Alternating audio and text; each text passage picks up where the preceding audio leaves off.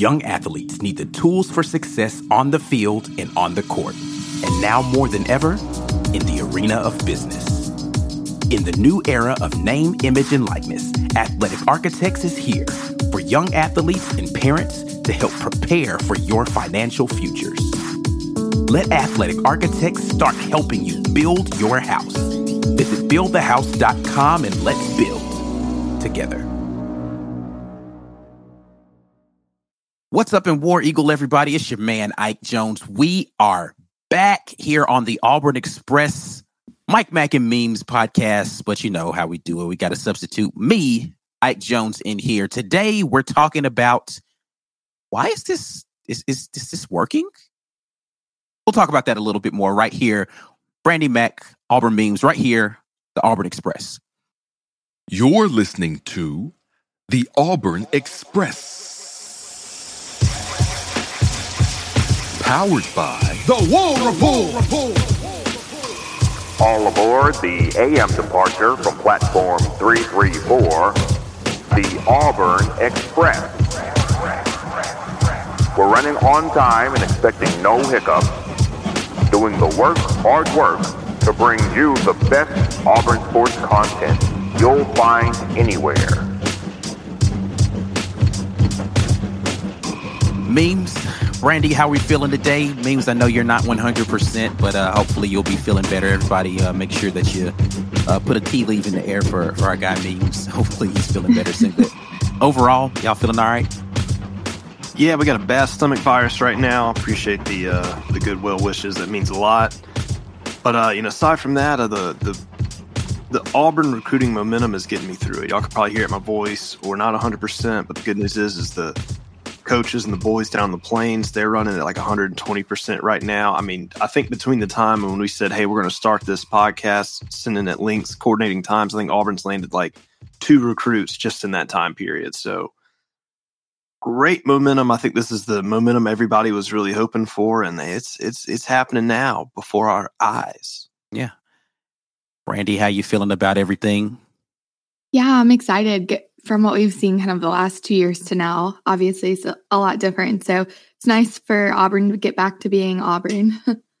so here's the question, though: Why is it? What's what's the what's the reason why this is happening right now? Can can we put a I don't know, some sort of blueprint together to say this is the reason why Auburn is being more successful right now under Coach Hugh Freeze, specifically in the recruiting standpoint. Um, because, you know, I've seen it parroted multiple times over social media. What exactly did Bryan Harsin do for two years? Or Hugh Freeze has done more in two weeks than Bryan Harsin did in two years. Like, is this an accurate statement? Um, is it more activity? Like, what what what are you guys feeling about this? I'll start with you, Brandie. What are your thoughts on um, just a retrospective of why it feels like it's going better right now. Yeah, I think a lot of it has to do with Bryan Harsin and where he came from and who he is. So, whenever he came to Auburn, everybody had to Google his name for the most part. Nobody knew who he was, which means that the recruits that we were also going after didn't know who he was more than likely because our recruiting hotbeds are Alabama and Georgia and Florida. So, a lot of those high school recruits had no idea who Bryan Harsin was. On top of that, he didn't really have any experience recruiting in the South, specifically the Southeast and in the SEC. So I think, you know, those two things combined, he already was at a disadvantage when it came to recruiting. And so I, I would say, like, outside of those two things, um, differences now are our NIL collective is a lot more organized and set up the way that it should have been from the beginning, which is kind of understandable though, considering, you know, it was new and we had to work out all the kinks, make sure com- from a compliance standpoint, we were doing things the right way. Um, and then we did just open up our new football only facility. So those things I think are working to uh, Freeze and his staff's advantage right now. And that's um, something that Bryan Harsin and his staff never had. But at the same time, there is still no excuse for the lack of recruiting that was occurring whenever Harsin and his his staff were on the plains. Yeah, I mean, I think that there is some credence to the the name recognition piece and um, just having the cachet of well, specifically of being an offensive guy and the recent success that he had being Coach Freeze at Liberty. um, and people feeling like, oh yeah, that's an offense that I can go and play in, you know, um, and you know, there's something to a name, right? There's something to somebody not having to, as you said, Brandie, Google your name to figure out, okay, who is this guy? What has he done? Oh, okay, he's not that bad a coach, blah, blah, blah. I'm not to lie. Uh, I had heard of Bryan Harsin before, but if you really what I knew about Bryan Harsin was he was the offensive coordinator during the Boise play that you know them against Oklahoma. Like that's re- I hadn't paid attention to Coach Bryan Harsin. I just knew Boise was winning games up there in their area, and they seemed like a decent team. But I didn't know a lot about him before he became the coach of Auburn University, and his track record looked good. Like on paper, he looked like a good coach. But I, like a lot of recruits, probably had to be like, "Who is this dude?" and do I want to play for him? Right. So to your point, Memes, how do you feel about like what's what's gone right for Coach Hugh Freeze, contrasting what went wrong for Coach Harsin a little bit. Yeah, and I'll even zoom that out a little bit further. As I think it even goes past Harsin with Gus's uh, management of the roster the last few years he was here, and just the recruiting momentum he had before he was inevitably let go. And uh, we had talked about this uh, off the mic uh, maybe a week or so ago. Now, just zooming in at the, uh, I believe it was the 2020 class for Gus Malzahn, and it seems just like almost everybody in that class is. Excuse me, it was the um, I think it was the 2021 class. It was the class with D Davis in it, and almost every single person from that class is gone. And you can even look back at the 20 uh, 20 class and kind of a similar story there. And it was just they were very lopsided on positions. A lot of strikeouts for guys that recruited high. So as far as the national rankings they seemed good. But as far as just those guys getting meaningful minutes on the field, it just wasn't really was not translating well at all. Right. So you take all that and then you spin on with what Harsin has to inherit during COVID. You have to take on the fact that NIL was not rolling like it is right now. And just overall, from the outside looking in, just a borderline, just inept way of managing the recruiting I guess the the recruiting process as a whole, or that came to yeah. what the coaches were doing with the support staff, the recruiting staff, et cetera, et cetera. And it's just the proof lies in the results and what ended up happening. And this is even before February incident happened. Stuff wasn't rolling how it needed to go, and every the big meltdown came after not getting a single player on National Signing Day, which to me was, and I think to everybody listening, was borderline just inexcusable. And just the fact that it was like, even if you got some three stars and just tried to roll the dice, you had plenty of scholarships left to do that. Right. There was nothing there. And then it just led the fire of every coach in the SEC just saying, hey, you know what? No need to play for that guy. He's not going to be the coach in 2023, which inevitably they were correct there. And there was a, a family member of a 2024 prospect that said that uh, this particular player really liked Auburn really liked the coaches, but every other SEC coach that this particular player had spoken to was telling him that's the same thing. Like, hey, don't get attached to them, don't play for them. It's a, it's a mess there. They're going to have massive turnover there, and that's what all these recruits were getting told from all these different schools. So of course that was just sitting there, and I mean that was just a cloud that Harsin's staff could not shake off. And so now, fast forward to what Hugh Freeze's at, you don't have that. You don't have that problem anymore. Right. And what Harsin didn't do, and like I said, how much of this was just their lackadaisical approach to recruiting, or how much of it was just the trying to get adjusted with everything that was going on during COVID, whatever excuses, reasons out the door, doesn't matter, didn't get done. Hugh Freeze is doing the right thing and saying, we've got to come in here with a bang. We've got to start strong. We've got to let everybody know what we're doing, what we're building, and we got to do it right out of the gate. And frankly, I mean, that just didn't happen before. Yeah. And so I think where Auburn is performing right now is probably a safe standard of what Auburn should be. And it's just bad that we've been in such such a pit, like I said, starting out with where Gus was, and then where really Harsin put us to where what seemingly should just be like normal Auburn recruiting behavior just seems like this awesome, awesome thing because right. of how bad it had been for so long. And just in the last few days, I mean, I think Auburn with some of the Harsin decommits once he was let go went from somewhere in the mid 40s, and after all these guys that they've snagged today, Auburn has jumped up to on on three and 24 7, 21. And then on uh, rivals, they're ranked at 23 nationally. And with some of the momentum that they got rolling, I mean, they could easily jump top 20 maybe even knocking the door, getting close to top 15. Because Auburn right now has 18 guys in this class, and that's not factoring in any of the transfers either, just between high school kids and JUCO. So the momentum is pretty undeniable at this point. Now you can make the argument of the blue chip aspect because I mean that was one thing that you got to give Harsin some credit for is the guys he was getting the quality was good. There was just no quantity, and I mean I would say right. Hugh Freeze has gotten a lot gotten a lot more three stars consensus three stars than um, Harsin was getting. But at this point, I think everybody's just said just get bodies in there, and you might strike out on some. But if you can evaluate them good, and obviously time will tell if that's right, they're at least just moving in the right direction with recruiting. And then the most important thing that Hugh Freeze is getting that Harsin nor Gus got was positions of need. And I think that was one thing that for was sure. massively, massively uh, challenging for a lot of people just sitting there wanting to bang your head against the walls. Like, where where are edge guys that we're targeting? Where are our linemen, offensive linemen we're targeting? That's awesome that we've got, you know, 16 safeties in this class, but could we at least get a tackle?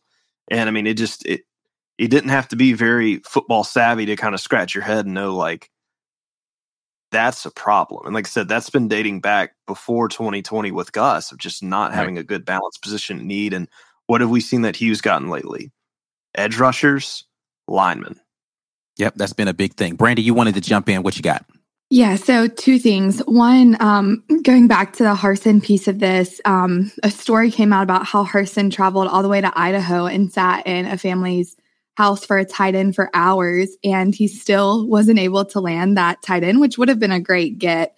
Mm-hmm. And kind of in retrospect, you look back and say, well, if he was able to travel all the way out to Idaho to go recruit this tight end while he was at Auburn, but wasn't willing to travel 45 minutes down the road on a consistent basis to recruit Quinshon Judkins, you kind of sit back and wonder where were his priorities at when it came to recruiting. And it also makes you wonder what were his analyst priorities at because one of the recruiting aspects is there are analysts on staff at every major program that kind of targets the guys that they feel would be good fits based on film that they're watching from their high school. So, you know, I think it could have been a combination of things too. So where his priorities were standing, and then also just the analyst staff behind him has as well. You kind of have to question, you know, were they what Harsin needed at the time too? Um, and then another thing, circling back to memes touched on kind of the end of Gus's tenure and what that looked like from a recruiting standpoint. And whenever I was a student, I was a Tigerette under Gus's staff actually. And I was a Tigerette for three years. And I vividly remember all three years, Gus giving the exact same speech to all the recruits and all of their families. And he almost always basically said the same thing of, you know, I believe Auburn's going to be in their next you know, basically in the, the best years coming up in the next five years or whatever it was. And he would always reference Cam Newton. At that point, it was like 2015, 2016, 2017, 2018, that time period. And Cam had been well gone at that point, and his MVP season had already happened in the NFL. And it almost made you wonder was Gus kind of stuck more in the past instead of looking towards the future? And I always kind of felt like he never adapted from a recruiting standpoint, but his support staff was always putting in the work. And I think that really held him kind of almost like his support staff almost performed a lot better than he did when it came to recruiting. And I feel like I, I got to see that firsthand. So just a little bit of um, firsthand experience there. So yeah, I, I think that so one of the things that that you both brought up is the um, kind of the structure of how things work, right? And and how it's been broken for a while, even under Coach Malzahn evaluating who is a good fit, I think was a problem in the Malzahn staff of figuring out who were the guys that were going to be both an athletic and a culture fit. Because you see how many guys they brought in. They were bringing in top rated recruits, but guys that didn't fit the program to a degree where they were going to see the field or be productive when they got to the field because they just weren't fits for what they were trying to get done. Um, but then you talk about the Harsin staff and analysts. This is the thing that I've harped on with Coach Harsin is I think I still think right now that Bryan Harsin is a good football coach. I just don't think he understood the urgency necessary to be an SEC football coach. You don't have time. You don't have a lot of patience from people who make decisions. You need to come in and start making changes and being effective immediately and stop trying to let me slow roll this program out. But one of the things that I wanted to jump back to that I hadn't really thought about specifically, but is an interesting thought is that, and this is something that a lot of people who were very adamantly against uh, Coach Malzahn being fired when he got fired, is the compounding impact of lack of recognition of who Coach Harsin was and COVID, right? Like you're trying to implement a, like it's hard to just be a first year coach, period, in the SEC. But being a first year coach without name recognition in an era where you can't really have face to face contact with people is almost damning, right? Like I don't even know how, like it's amazing we were able to get out to a six and two start that season, considering right. all of those things. Um, but yeah, I think the COVID year because of who Coach Harsin was in the eyes of recruits and in the eyes of players as an unknown entity, made it that much more difficult for him to be able to come in here and be successful in year one. Yeah, and I think to add to that too, something that we know that Hugh Freeze definitely has because he has SEC experience are connections with high school coaches.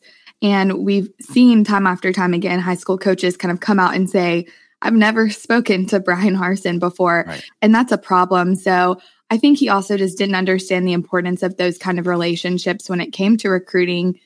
And I don't know if that's necessarily, you know, his fault or somebody else's fault, but he just, I don't think he, I think he was just in over his head from the very beginning. Yeah, the recruiting landscape of what it is for Auburn University in the middle of the SEC is going to be drastically different, right? So you when you are the big dog in the conference, you might not necessarily have to have the same sort of regiment necessary to go out there and compete when it comes to recruiting, right? And and mm-hmm. this is something that when we talked to Josh Pate, he said that he was hearing from people around the league is that people felt like Coach Bryan Harsin was great at X and O's guy, but he just didn't get it when it came to recruiting. He felt like he could take anybody and turn them into, you know, uh, you know, he could take a two star and make them play like a five star. So him having to go out there and go get five stars wasn't a priority necessarily. If he got them, great. If he didn't, I'm going to get this two star, this three star, and, and have them play up to another level. And that's just not necessarily the case. And going back to what you said, memes, like if even if you felt that way, why aren't you filling out the roster with three stars then? Like, let's, you know, I, I get you want to have, you know, your blue chip ratio high, but if you're not going to close a bunch of four and five stars, at least fill out your roster with two and three stars so you have enough bodies that you can go out there and coach some guys up. But you didn't do either of those things. Uh, so you start to wonder, uh, to what you said, where do the priorities lie and what was the plan going out there and implementing that thing? So, you know, to, to say he was in over his head, it in retrospect seems like maybe that might have been the case. It's like this job was way bigger than you assumed. You took it thinking I could handle this because hey, I can coach football. I know how to coach football, but it is different at different levels. Um, so let's shift gears a little bit here. Again, you guys are listening to the Auburn Express. You got Ike Jones sitting in for Mike G, Brandie Mac, Auburn Memes in here, and we're going to kind of shift and talk a little bit about. Uh, we talked about the disadvantage that happened with Coach Harsin and COVID. Did Coach Hugh Freeze have an advantage not having the bowl kick. Auburn did not make it to a bowl game. Uh, all speculation out of the building was that they were going to turn down the bowl game anyway, with all of the coaching staff uh, upheaval that happened with Coach Hugh Freeze coming in. But they ultimately didn't qualify, oddly enough, because Liberty lost a game and it the, the team North Texas, I believe it was, that won that game, then became eligible for the bowl game instead of Auburn. Um, but did Auburn have was it good? Was it ultimately a good thing in this landscape for them to not have to worry about bowl preparation? I'll start with you on this one, memes, and then we'll get your opinion there, Brandie. Yeah, there was one projection. This was a few weeks before the season ended that uh, Auburn could potentially end up playing UCF in some bowl. Yeah, that would. Not gonna lie, that'd have been awesome. I'd have been totally no, I, here for I, that. Yeah, no, I would not have been here for that. you just the stories, just the stories write themselves. But yeah, but yeah, generally speaking, though, just some some random bowl game or Auburn's playing Kansas or just somebody just out of total left field with five wins, a beat up Robbie Ashford, and who, certain guys that may or may not opt into playing due to you know their NFL futures, a roster that's already just as depleted as this one is. I don't see how that bowl game gives anybody any advantage other than maybe Hugh gets to watch a little bit of the roster and just see a little bit more in depth uh, evaluation. But once again, don't know how much good that's going to really give you. So it's really weird to say. And then bowl games, what have they meant since the national championship? I mean, absolutely nothing. I mean, Auburn has lost far more than they've won, and no one's really cared either way. I mean, the only two that you have won were uh, Purdue and Memphis. So we got to love to see that. So the, this time to focus on recruiting, staffing, getting the culture right, getting everybody rebought in, and just totally rebuilding I guess I'm use the word culture again, but just the uh, everything top to bottom is is way more valuable right now than having a few meaningless practices for a game that it overall is going to be meaningless. And I think you can see the momentum that Auburn is getting, and you've actually seen other uh, teams post about their frustration with some of these bowls. I know Florida fans specifically when they got just absolutely waxed how mad they were that they uh, couldn't be focusing on recruiting things that matter because they were prepping for, in quotes, a stupid, meaningless bowl game. We should have not even played this. That was almost verbatim to what uh, many Florida fans are even saying. And there have been other mm-hmm. SEC schools that had similar sentiments. So just the fact that you don't have that frustration, which could inevitably end up being an embarrassment if you did lose to a team that you really shouldn't have had business losing to, like they had in many other previous bowl games. Uh, and now look what they've done in the recruiting trail you don't have to worry about the cloud of a negative headline of oh you know auburn's looking like this or that or they lost this embarrassing game and rather you're controlling those headlines with nothing but good news of positive recruiting because the fact that you didn't make a bowl game all that is scapegoated with the coaches that were all just let go mm-hmm. so having this time to do what they're doing i mean like i said i think the results are speaking for themselves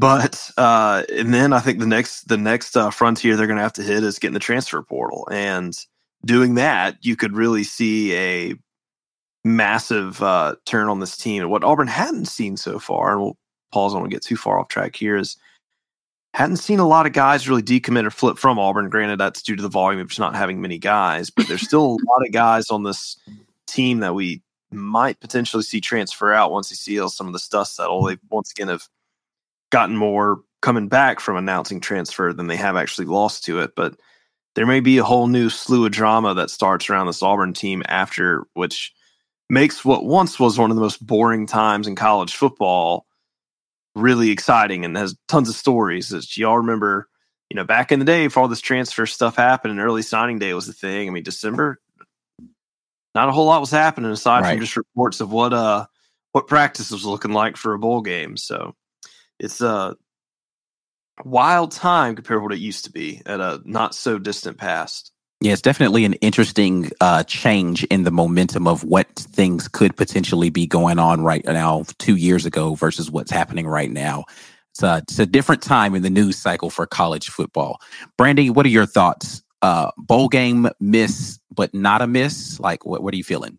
Yeah, I think it was a good thing that we didn't get a bowl game, or it would have been a good thing for us to turn it down if we did. Um, and I think that's mainly due to the fact that we needed to just fully shut the door on this chapter of Auburn football that has been the last two years in order to fully move on. And not going out there and competing in a bowl game with, you know, a staff. I'm not I'm not even sure what that staff would look like right. with the turnover that's happened at this point and um, both players and staff wise. So, you know, I think it was a good thing that we didn't go to a bowl game because now not only can the staff focus fully on the future of Auburn football, so can a lot of these guys that are going to be back next year. Um, they don't have to worry about, you know, the whole hot seat lingering over their heads and wondering if their head coach is going to be there next season or not. They have a new head coach, they have a new staff that's being built out, and they can see the talent now that's coming into Auburn for the future too. So I definitely think it was a good thing. And it definitely benefited the staff and I think the players overall too. And just the PR from the um, outsider's perspective as well. Yeah. I, so I listen, it was speculated again that they were going to take some sort of internal vote to determine whether or not they were going to take a bowl game if offered to them. And the vast majority of reports out of that said that they were going to turn it down um, which that lets you know they knew there's really no point in us doing this. Like they're like we can those kids if they want to go take a trip to go play a game, maybe that's worth it.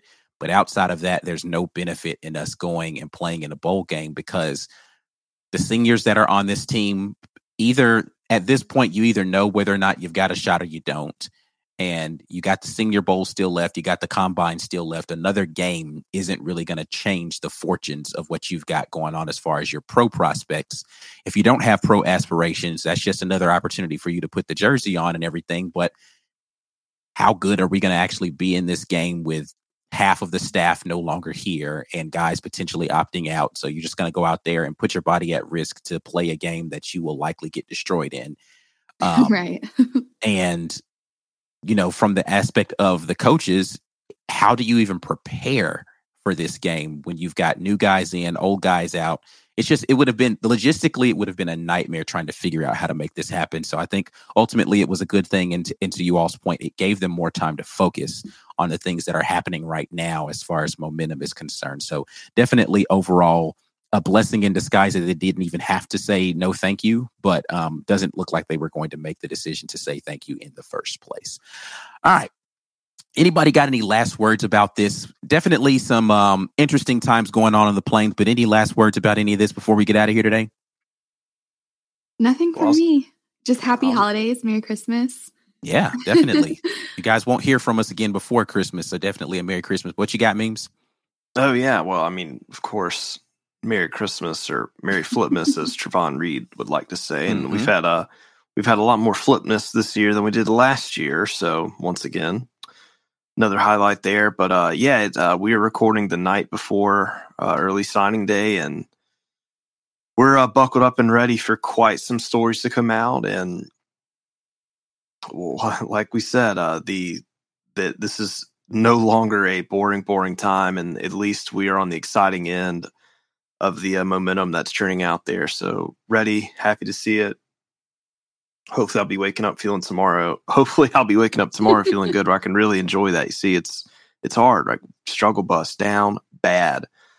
Yeah, yeah well hopefully, yeah, like you said, you'll you'll you'll feel better mm-hmm. um, with a little bit more rest.